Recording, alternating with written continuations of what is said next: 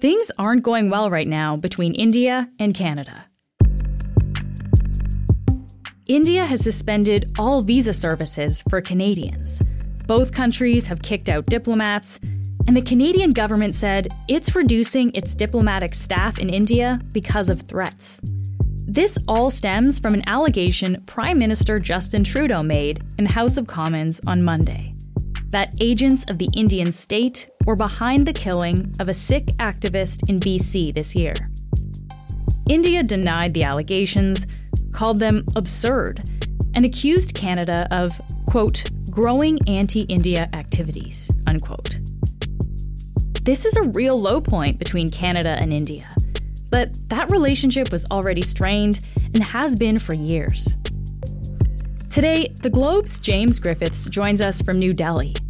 He'll tell us how this bombshell accusation is being perceived in India, why things with India were already rocky, and what this all means for the relationship between India and Canada going forward. I'm Menaka Raman Wilms, and this is The Decibel from the Globe and Mail.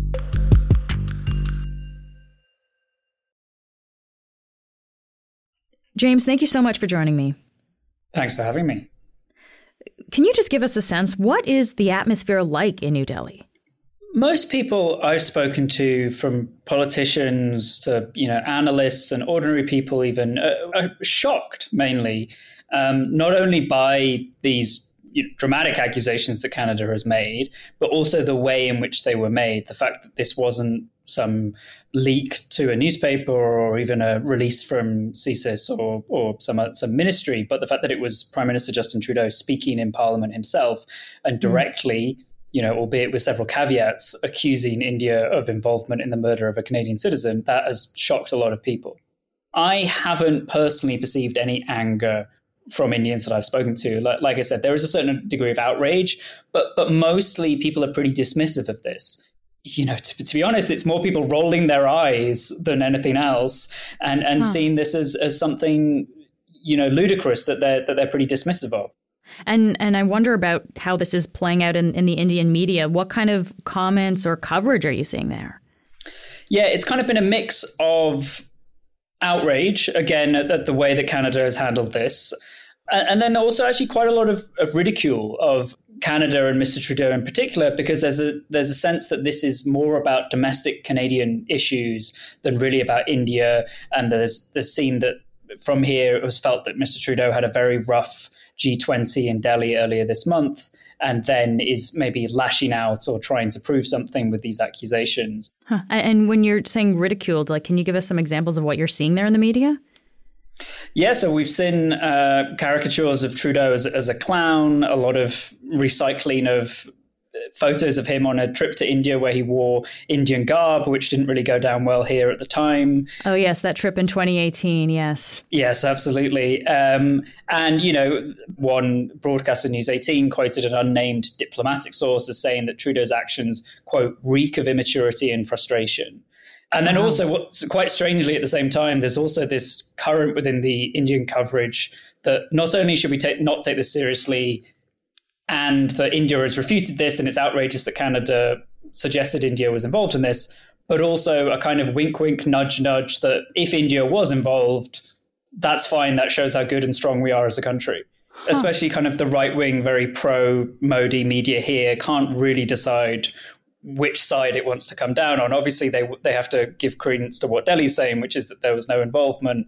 But it, it, from their perspective, this is India going after who they what they believe is a terrorist overseas. And and when Modi has done that previously in Kashmir and, and in Pakistan, that there has been a you know a lot of kind of praise for that. And this is a sense that India's growing muscle on the world stage. And so it's it's a bit strange and disjointed the uh, the response to this.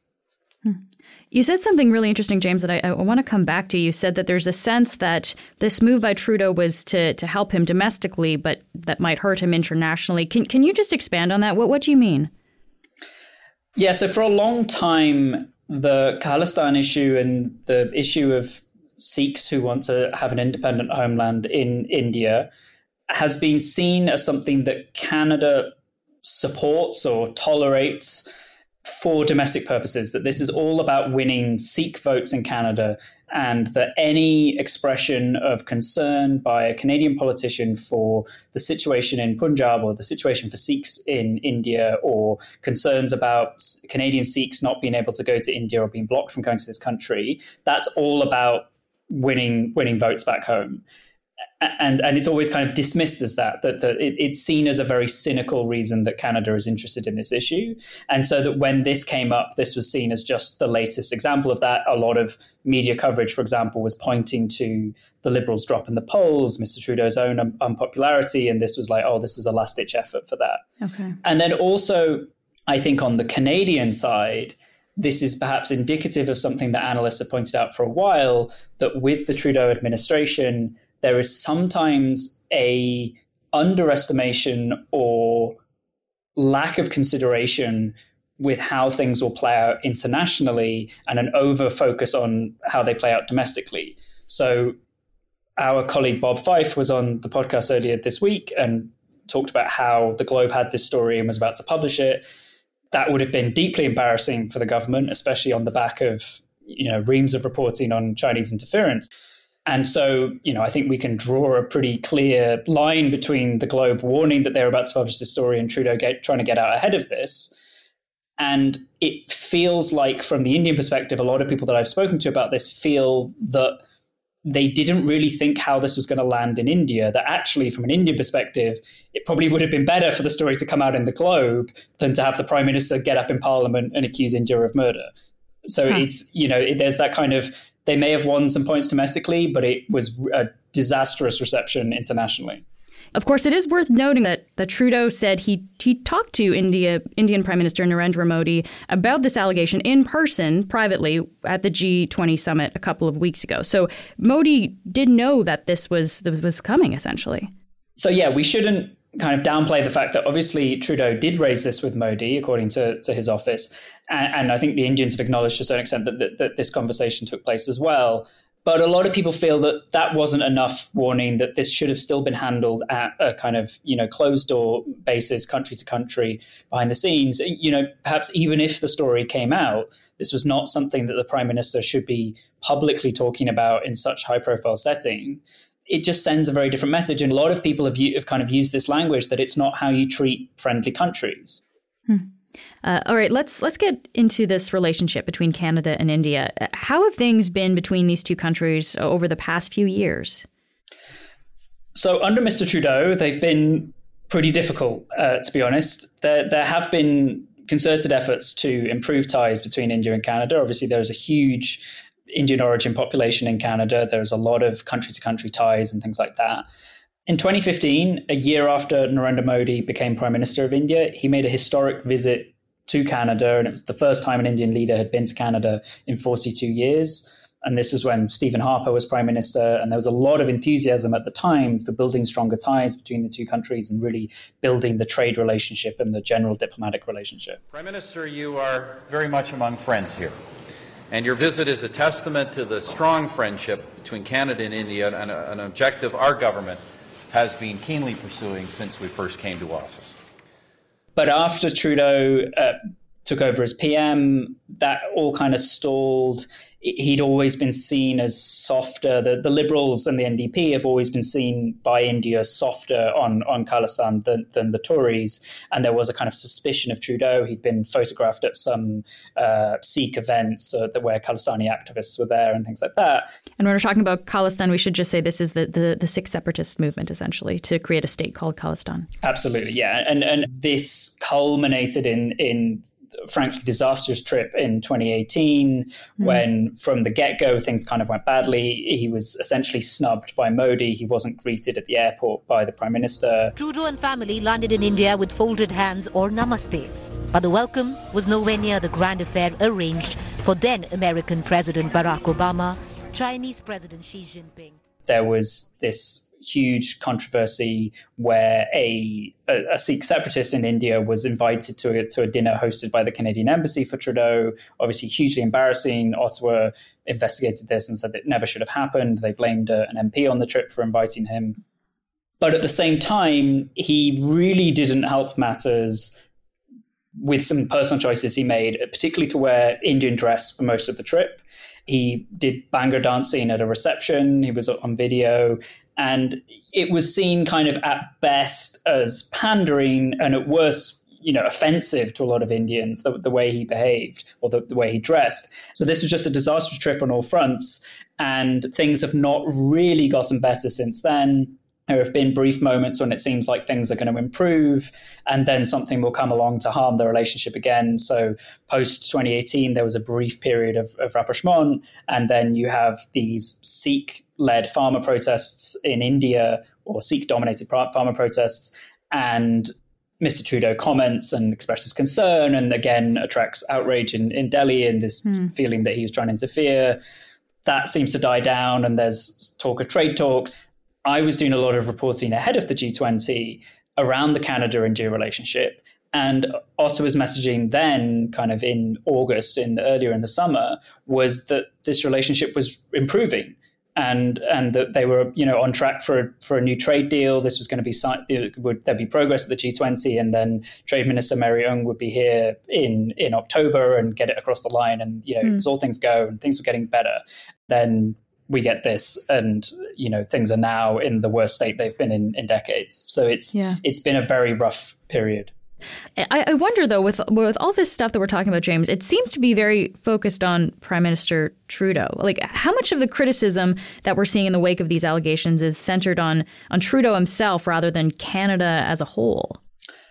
While there is a sense that Canada is particularly weak, is the word the Indians would use on on Khalistan, or that, that Canadian politics is influenced a lot by the the Khalistan movement there is a particular amount of ire towards and suspicion of Mr. Trudeau himself.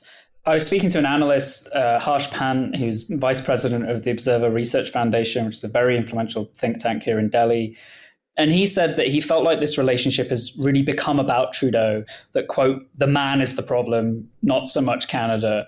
And he feels that while Trudeau stays in power, India is going to be extremely reluctant to deal with him because that relationship between him and Modi, but also him and kind of the Indian people, has broken down so much. We'll be back in a minute.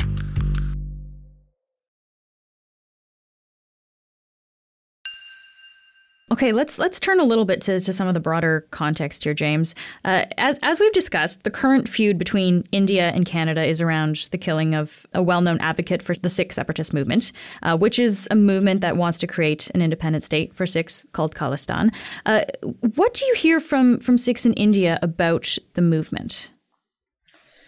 I think it's important to caveat this with that it's it is quite sensitive to talk about Khalistan in India that this is not something people necessarily want to talk about publicly, especially maybe with a Canadian journalist. Hmm. But having said that, I spent uh, all day yesterday um, going to Gurdwaras in, in Delhi, which admittedly, it's important to say this is Delhi. This isn't Punjab where the majority of Sikhs live. True. And they would say that, you know, this is something the diaspora cares about that we don't really, that this is not so much an issue for us, that this is a very fringe minority movement within the Sikh community that has a lot of influence in the diaspora but doesn't have influence here.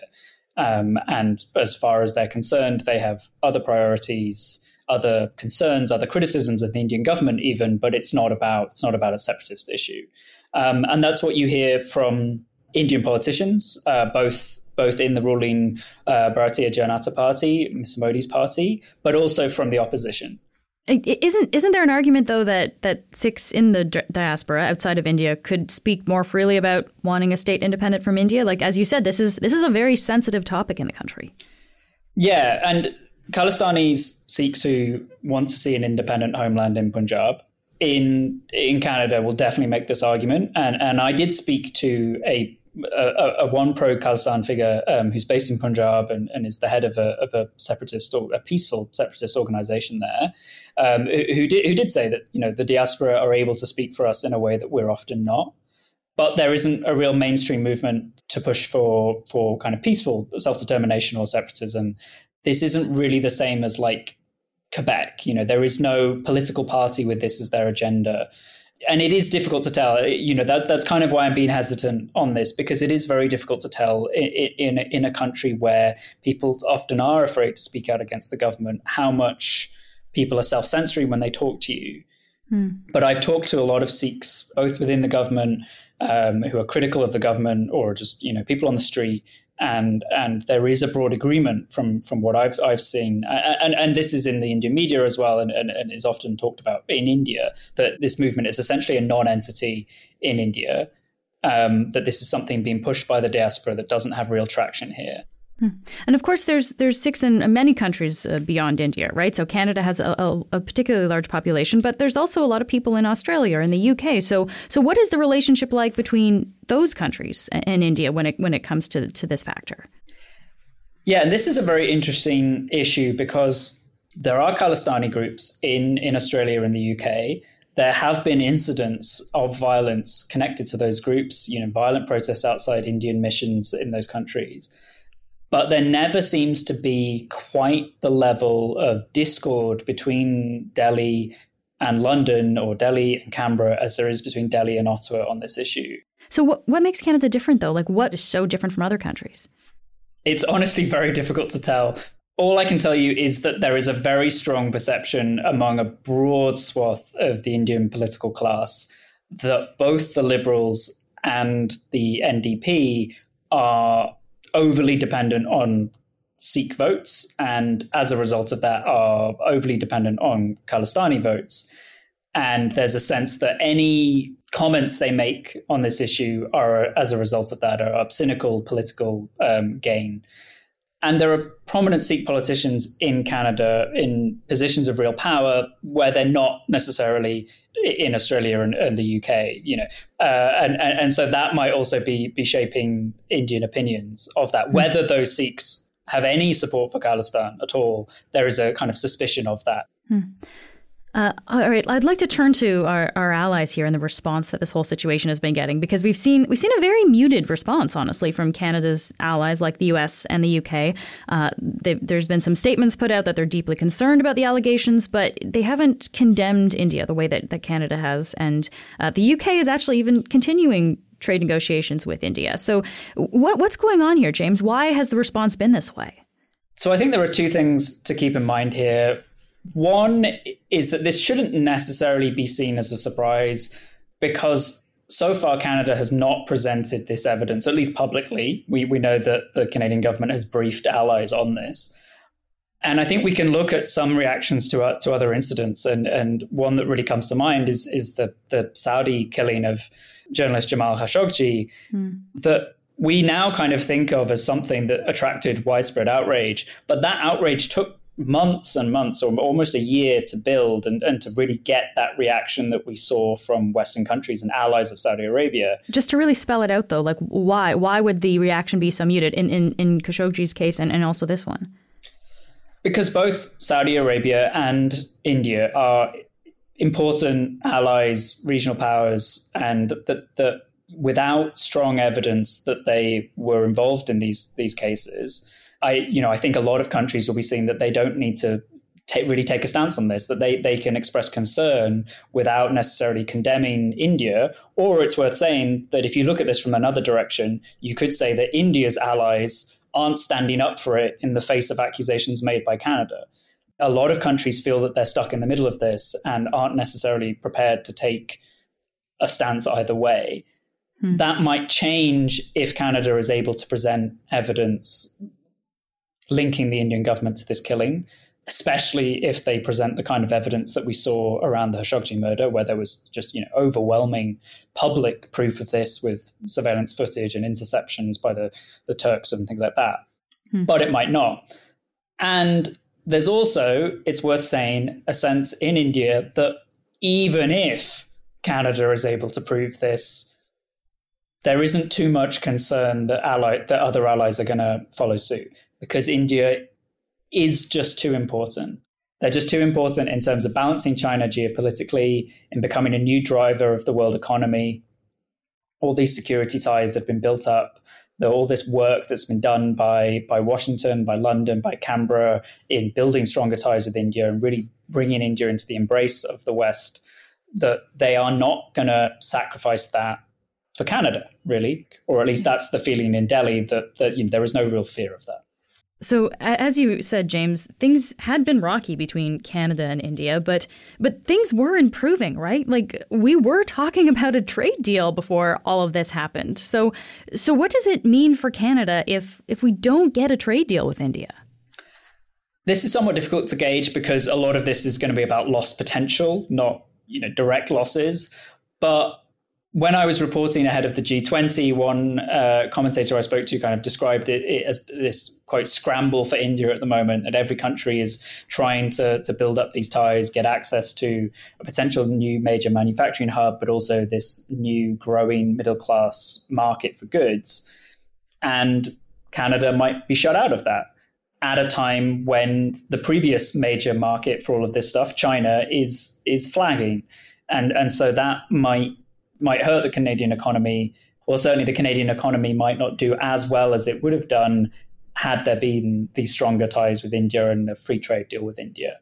And for that reason, we shouldn't be surprised if a future Canadian government, potentially a successor Canadian government to Mr. Trudeau's, tries to pick up and repair this relationship, regardless of what evidence comes out in the next year or so about India's alleged actions in Canada. Hmm. James, thank you so much for taking the time to be here today. Thanks, Menaka. That's it for today. I'm Menaka Raman Wilms. Our producers are Madeline White, Cheryl Sutherland, and Rachel Levy McLaughlin. David Crosby edits the show. Adrian Chung is our senior producer, and Angela Pacienza is our executive editor. Thanks so much for listening, and I'll talk to you next week.